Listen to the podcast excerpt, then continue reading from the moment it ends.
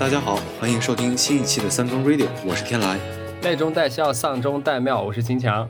上一期聊完澡堂子啊，很多听友就反馈不错，觉得洗浴服务确实值得去体验体验。然后还有听友也想起了小时候洗澡的这些经历，这个其实是我们没有想到的，有点超出预期。对对对。啊，这次呢，我们就还是回归到我们三更 radio 老本行啊，说丧的事儿。我们说一说这个 中年中年危机。呃，天来，今天你危机了吗？因为你前两天不是刚过了三十岁生日吗？对对对，上个月刚过完，然后这个月因为公司在招聘新人嘛，然后顺带手我也看了看网上的各种招聘信息，就发现一个严重的危机。就比如说很多不错的公司在招新人嘛，然后他要求的第一条就是年龄。三十岁以下，我就突然感觉啊，三十岁就是真的到了中年了，然后做任何事情的成本都比以前要高，你不能随便。对，然后你不能随便辞职、随便跳槽、随便放弃、随便说不。就是你现在的所有的生活的生活的成本呢，就是不敢随便的说不。对对对。呃，所以说说归说，闹归闹。不能拿工作开玩笑 啊！中年人现在真的是处于职场底层，嗯，年纪大的，比如说这个领导啊什么的，他们可以，呃，有话语权，可以倚老卖老，反正各种各样都能在职场活。呃，像这种零零后的小朋友呢，来了之后可以无理取闹，可以纯粹就是不懂，或者说就完全不干了，撂挑子不干了，第二天就走人。但是说白了，咱们这种年年龄段就是不干不干，呃，干活最多，然后还不敢随便说不，嗯，有点 有点扎心。就是我们都是九零后嘛，其实当九零后步入中年，世界就和我们想象的就完全不太一样。是。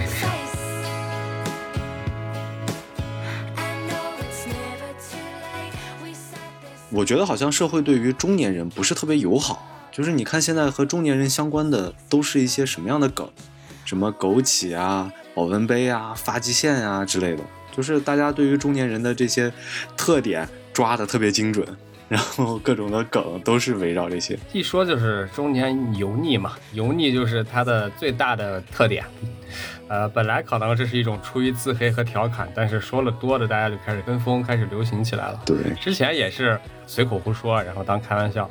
然后后来突然发现这些事儿竟然发生在自己身上，自己就是这个玩笑，觉得自己特觉觉得特别受不了。不是到了中年就肯定油腻嘛？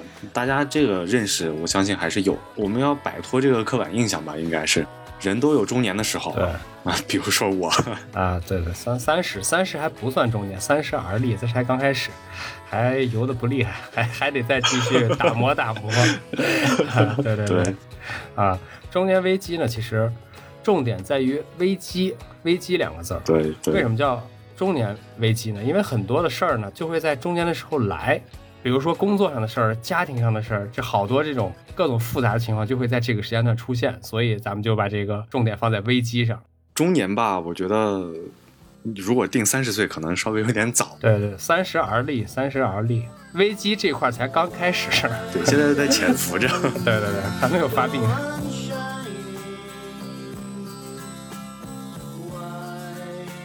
前两天我才看了一个新闻嘛，其实本身新闻和中年没有什么特别的关系，嗯嗯，但是我一看这个新闻里面两个主人公的这个年纪，当时心里就一颤。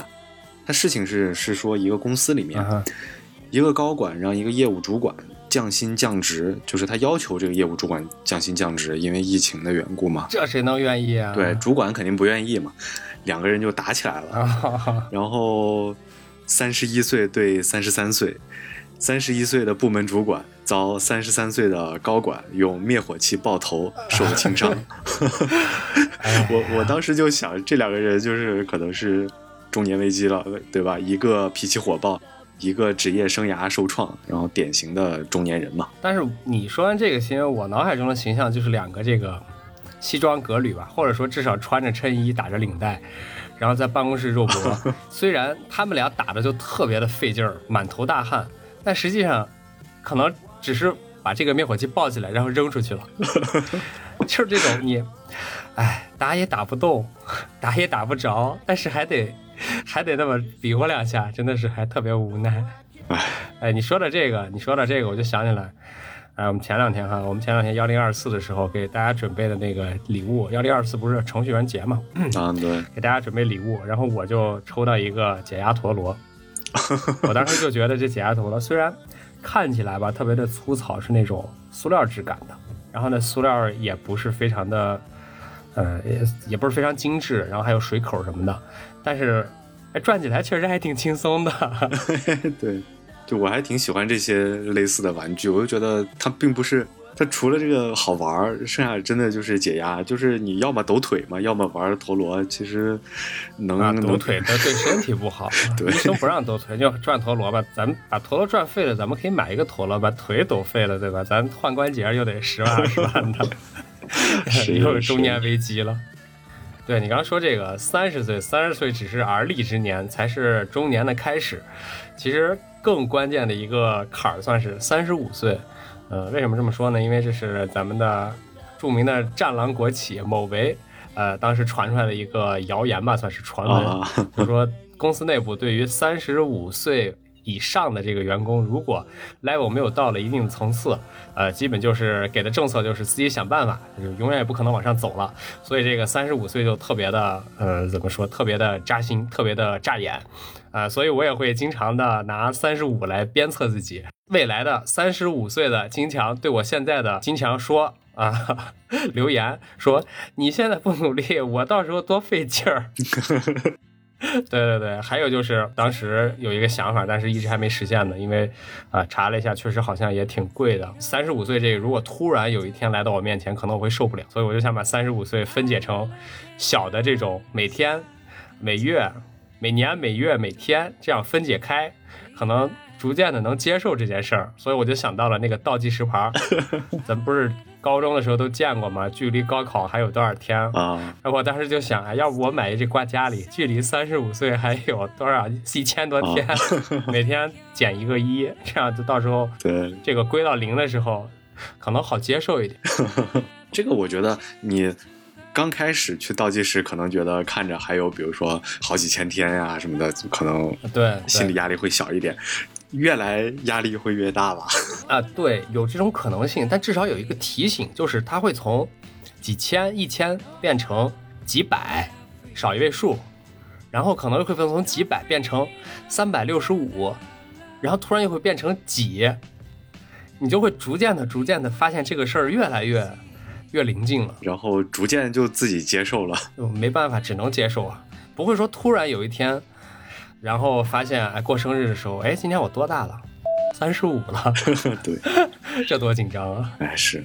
我我上个月过三十岁生日的时候，就觉得是突然一下子，突然一下就到了这个年啊，有什么感悟吗？比如说三十而立嘛，你总得事业有成，然后家庭幸福美满，对未来有一些规划啊什么。仔细想了一下自己现阶段的情况，就发现好像大部分的情况都不是那么的完美，一个非常大的焦虑就到了面前啊！不是，生日那天哭了吗？啊，那倒没有。我也在把整个大的焦虑变成一系列的小焦虑。接下来，比如说像你说的三十五岁，然后我们也可以计算一下距离三十五岁还有多少天啊？对，或者是三十二要怎么样，三十五要怎么样，这样会稍微稍微好实现一些。就就在眼前的东西，比如说下个月，不会去想太远的事情啊。对对对，肯定是这样嘛。下个月的目标就是拿到年终奖 这个一下就感觉这个好像是有戏。比起你刚说的什么三十五岁事业有成来说，下个月拿到年年终奖，明显就是非常有可能的事儿。哎，三十五岁确实，你刚刚这么一提，确实是一个坎儿，因为之前有本那种。对，我也不知道它具体是不是一个励志的书啊？它名字叫《三十五岁前和别人拉开差距》，有有各种版本，什么升级版啊、提升版啊什么的，会告诉你三十五岁前怎么和别人拉开差距。嗯，还有很多很多新闻嘛，C 罗三十五岁生日快快乐啊，他距离贝利的记录只差四十五 球。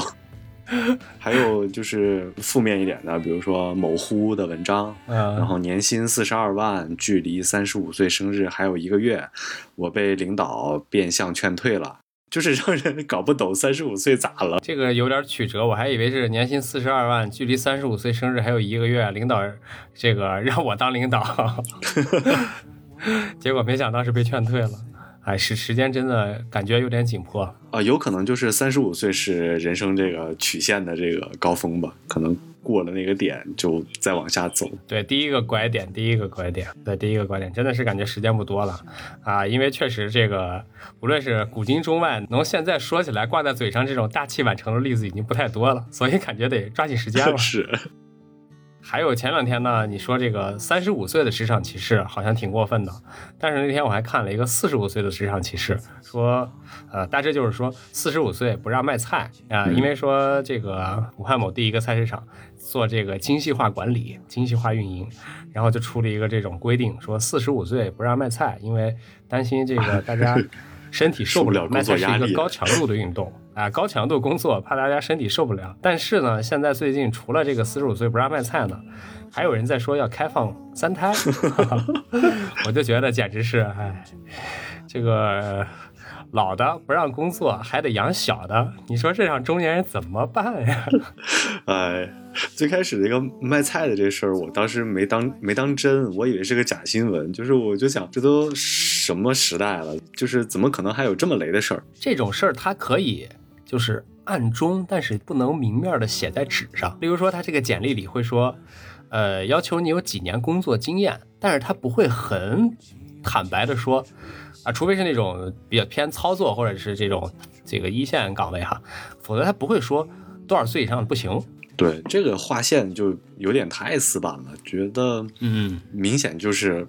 嗯，招骂对对对，哎呀，这种简直就不不过脑子。你说，如果说他规定这个说四十五岁不让买菜，我给你们送到家，对吧？啥家大家都受欢迎。你说 四十五岁不让卖菜，简直是。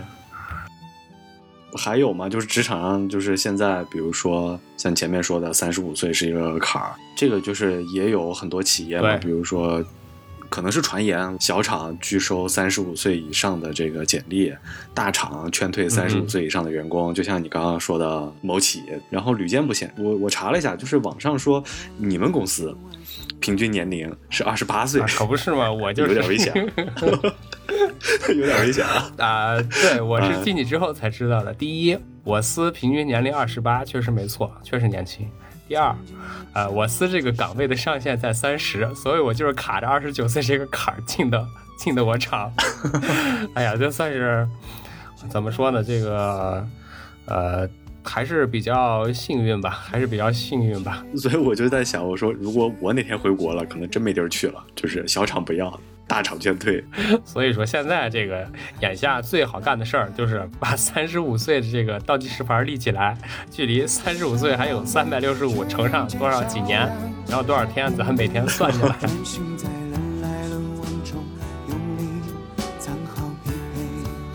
啊，步入中年可能确实人就会有一些变化吧，我觉得。不，不管是从你的心态上，还是从你的身体上，可能都会潜移默化的告诉你自己，你可能到了某一个坎儿了。然后，比如说前面三十多年都在成长嘛，你的身体都在发育，然后每天都在变得更好。结果突然有一天发现，过了某个时间，然后这个人生的曲线就开始往下走了，就是拐点就来了，没到巅峰就开始下沉，猝不及防。我觉得就是以前我不太相信，我觉得年龄这个东西好像不是很很能说明问题。就是十八岁和十九岁和二十岁比起来没啥区别，二十岁哪怕跟二十五好像也没有啥区别。但是现在我突然就觉得跟以前确实不太一样了，有一些小的地方就会不断的提示你，就是那种哥，你已经不年轻了。对 对，他就是时不时的在各个角落里这么提示你一下。比如说有一事儿吧，就是在我身上特别明显，呃，也不是特别明显，就是我我我觉得还比较突突出吧。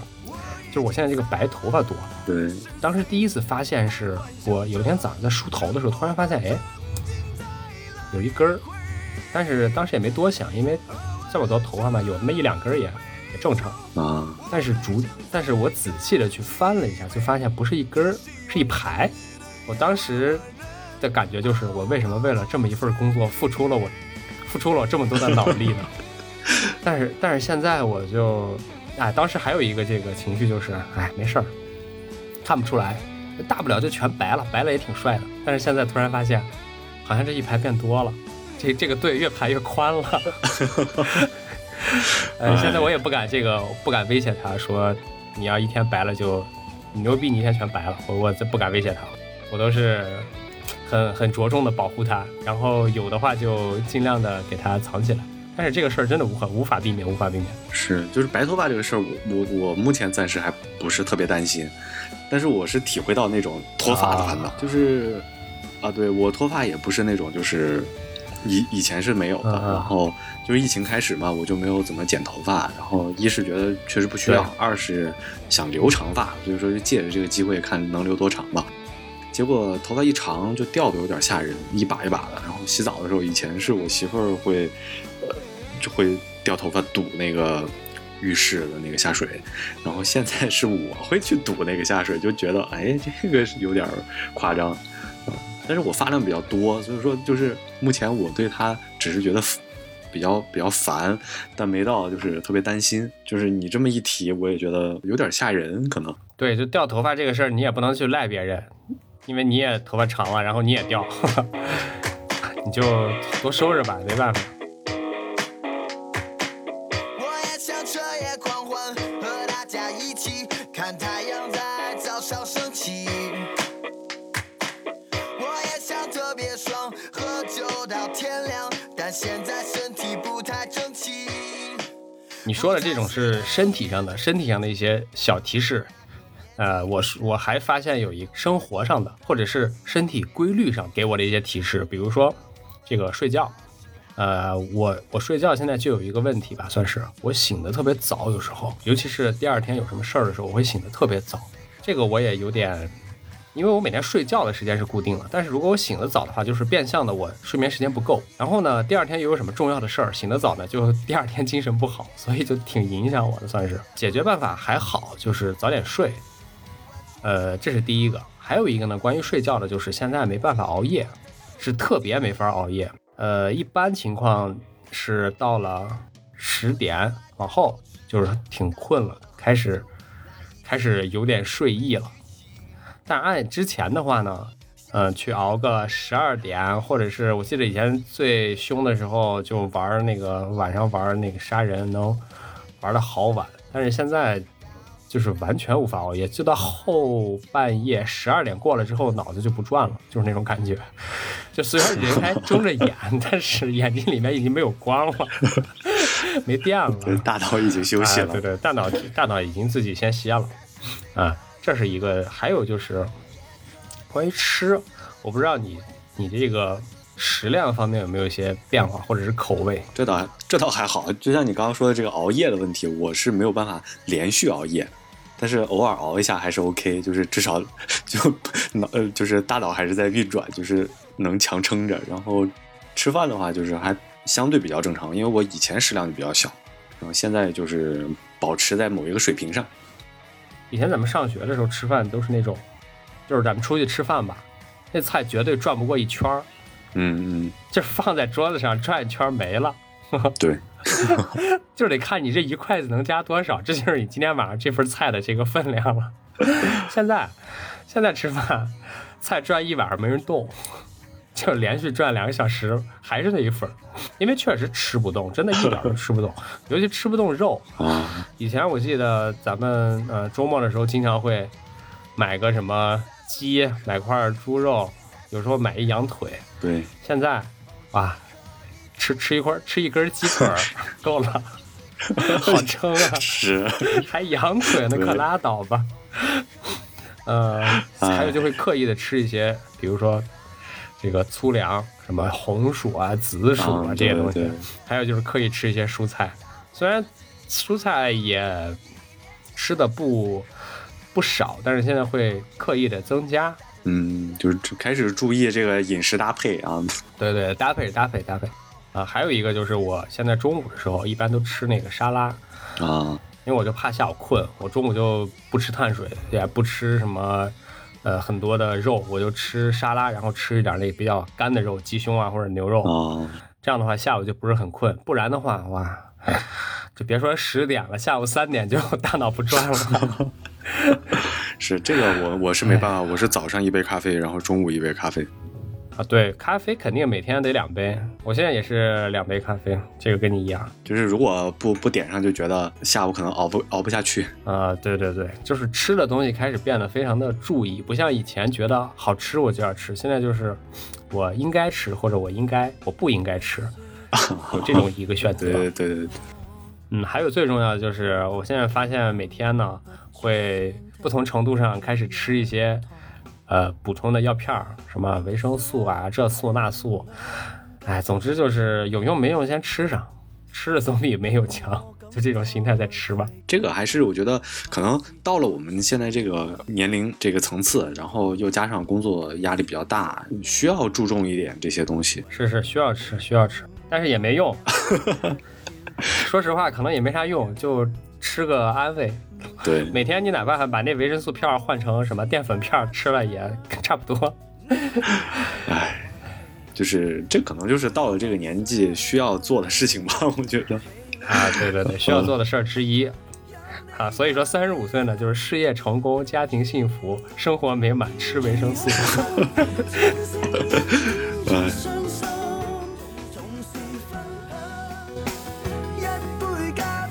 中年可能就是除了刚才我们说的这些啊，就可能还有一个变化比较明显，就是情绪吧，就是情绪上可能就像我们前面说的那个高管拿灭火器爆头爆人头的那个，对吧？情绪有点起伏不定，可能这种就是啊熬夜熬多了，然后加上这个各种压力来了，然后脾气控制不太行，情绪管理没做好，对吧？情绪不好吧，就有点这个油腻的感觉，然后就恶性循环了，就可能会做出一些不过脑子的事情。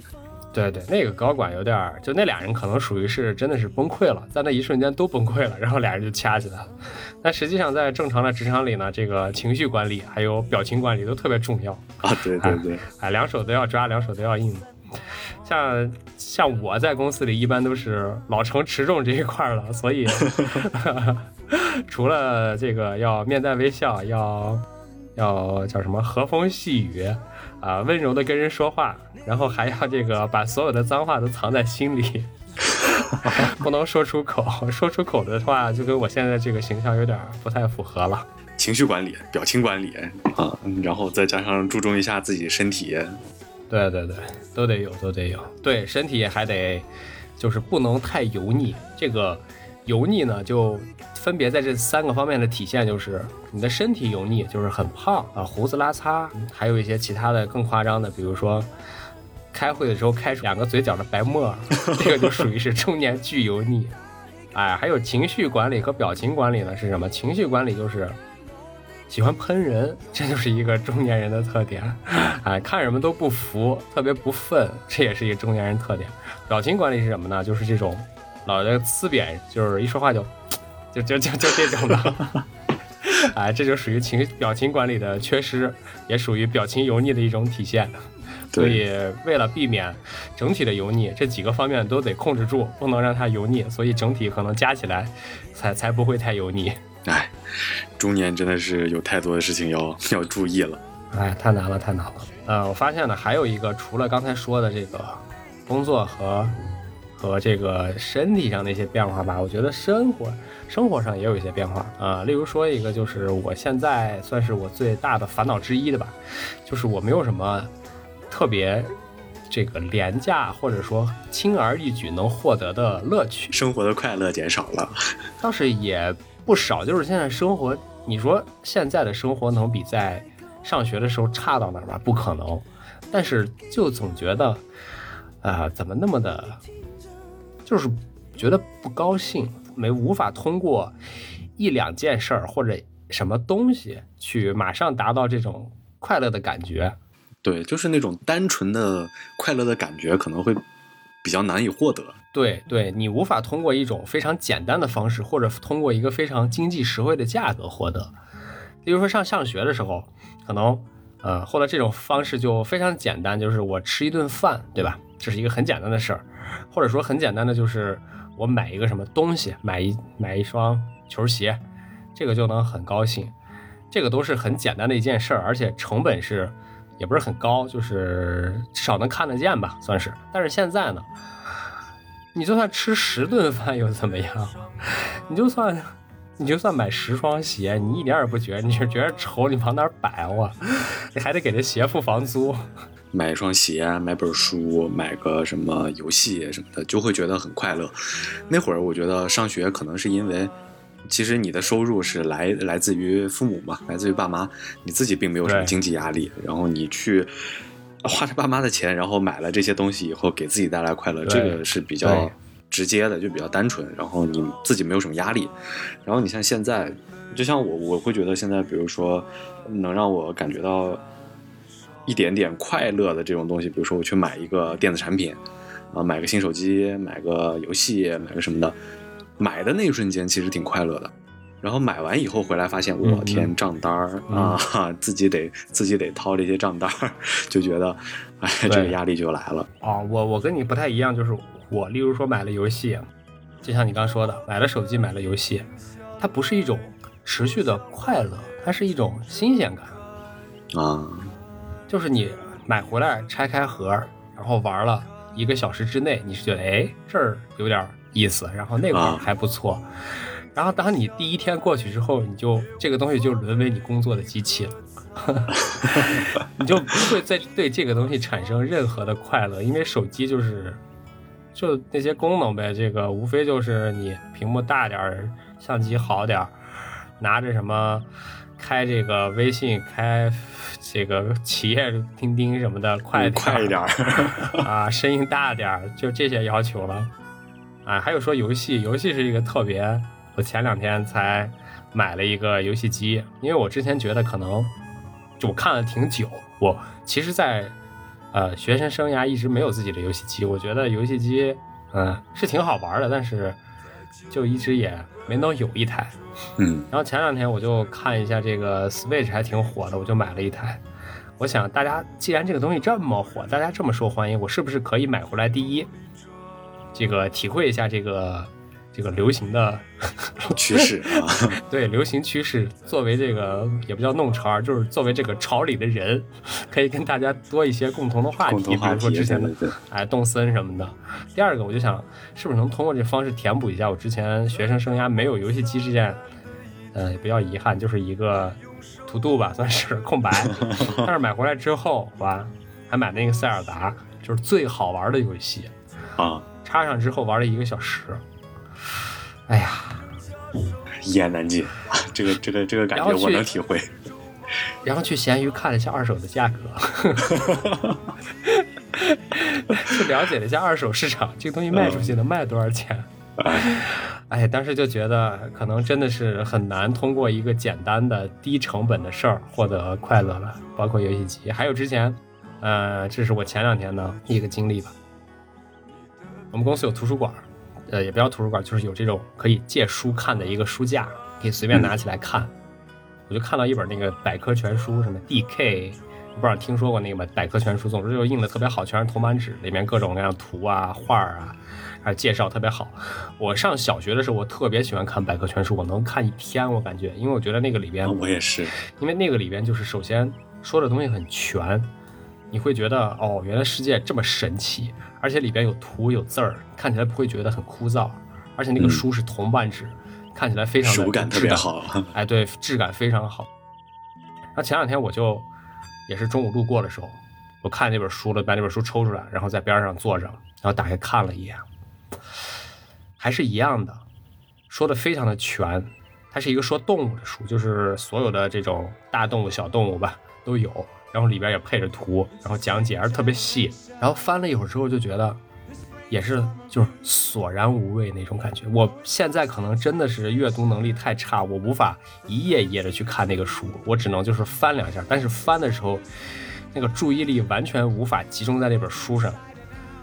就看了一会儿之后，就把书扣起来了，然后就走了。觉得一个是对对我自己的失望，一个是对现在这个时代的失望，只能这样。确实，就刚刚你提到这种书啊，然后游戏啊，其实我也有相同的这个经历。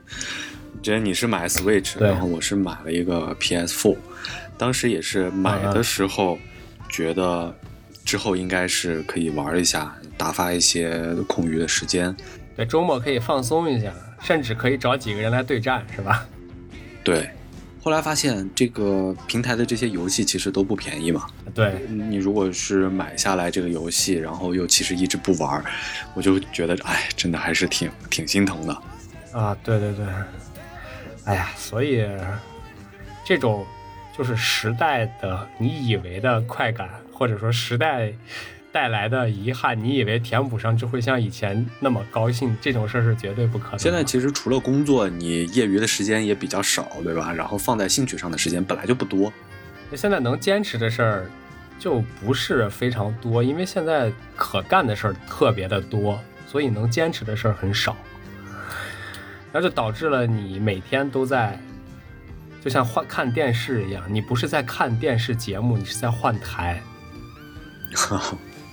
你的注意力很难集中在一件事上，你是在不断的切换、切换、切换，所以就导致了你时间浪费了，你甚至还花了钱，然后你也投入了很多的情绪，你觉得这件事儿会好，或者是会非常的给你给你带来很多的惊喜，但实际上到最后你就发现，哎呀，都是咸鱼，都是走二手走咸鱼吧，哎。就是说到这个年轻的心态啊，就是刚才我，呃，就是说到刚才咱们说到游戏，就是我觉得现在少数能让我感觉到心态依然年轻的一件事情，就是每天坚持在游戏里面打卡。最近有个游戏嘛叫《原神》，然后是米哈游出的，还挺火的。我当时这个游戏内测的时候我就注册了，然后就去打一打，然后玩一玩。我感觉这个是坚持每天在这个游戏里面签到是少为数不多。目前 我能感觉到有一丝这个快乐的事情，正反馈的事儿，对正反馈。虽然说这个游这个网游嘛也是号称网游，但是其实里面的这个联网的功能并不多。然后我就还是当单机游戏玩的。所以说这这个可能就是年轻人和中年人的一个区别吧。像我这种年纪的去玩这种游戏，就是当单机游戏玩。然后可能因为它。不需要在手机上盯着小屏幕，他可以在电脑上玩，就觉得对于视力可能稍微好一点儿。嗯，对对对，而且这个现在玩游戏不像以前，以前玩游戏就是要玩难的，要玩这个对抗的，要玩现在是越简单越好。现在就是玩卡通的，玩轻松的，然后玩这个呃一个人的啊，千万不要联网，一联网就有社交压力，哪怕就一个人在游戏里犯傻就行了。啊，好惨啊，好惨啊！时代的眼泪，时代的眼泪。对。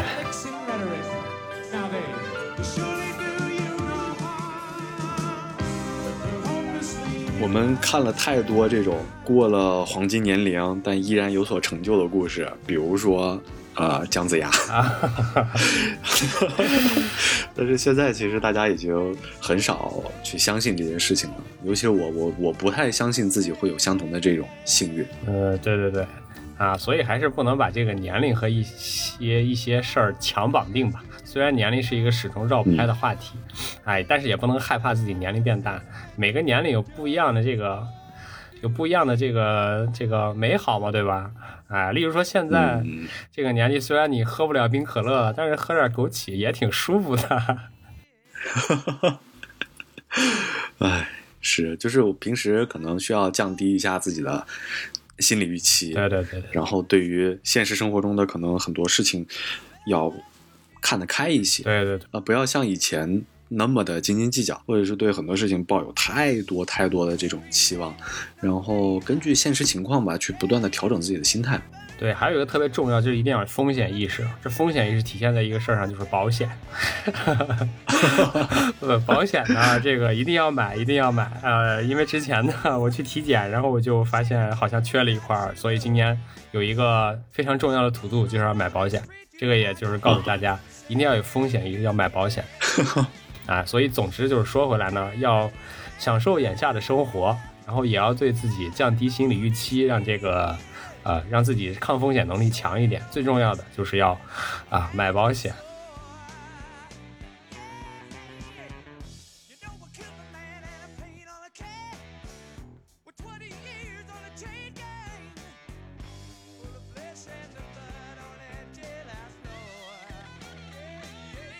啊，今天我们聊了聊这个三十三十五、四十、四十五这种年龄上的事情 啊，就是虽然我们现在其实都还没有到真正意义上的中年，但是我们现在是预备役吧，已经接触到了这个年龄层次可能会遇到的一些事情，就是不是说我们生活现在有多么费劲儿啊，只是说我们今天聊的这些东西和我们现在想的这些东西，是为了以后遇到相同的情况，不至于一下子就崩溃。